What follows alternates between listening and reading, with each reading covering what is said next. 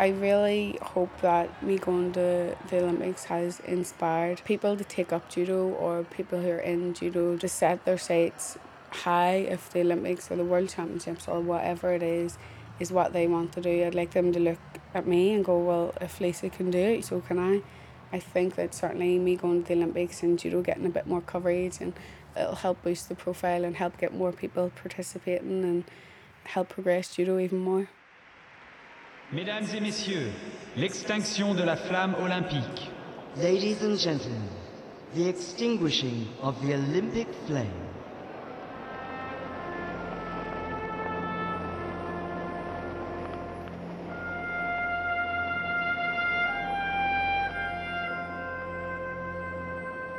I think a lot of people forget the Olympics comes around every four years, but you do a lot of competitions in between that. I've world champs next year in Europeans, and I want to medal in World Cups, and you know I want to keep climbing through the sport.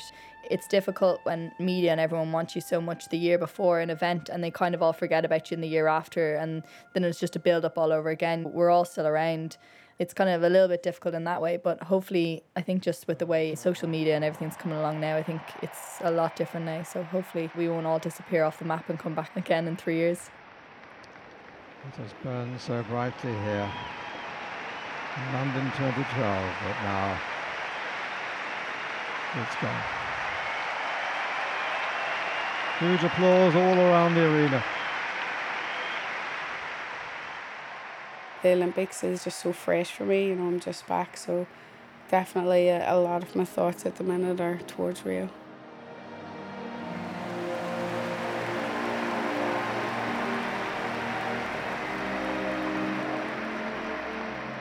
People don't really realise how much of your life you give up to get to the Olympics. I'm going back to college and then I'm going to keep on training throughout college and I'll probably try and get my first two years done and then go back and sail full time for Rio for 2016. More than ever, I want to get there now and try and perform and hopefully win a medal, not miss out how I did in London. But sailing is a hard sport, so you don't really know what's going to happen until the actual week.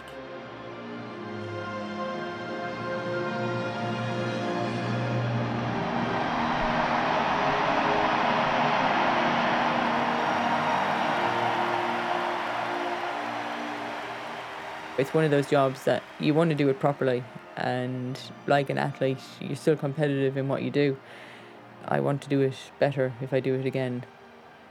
Everybody wants to improve, and I think that's the whole thing about being part of an Olympic team is so many of the support staff are athletes as well, or they were athletes, so they know what it's like to compete.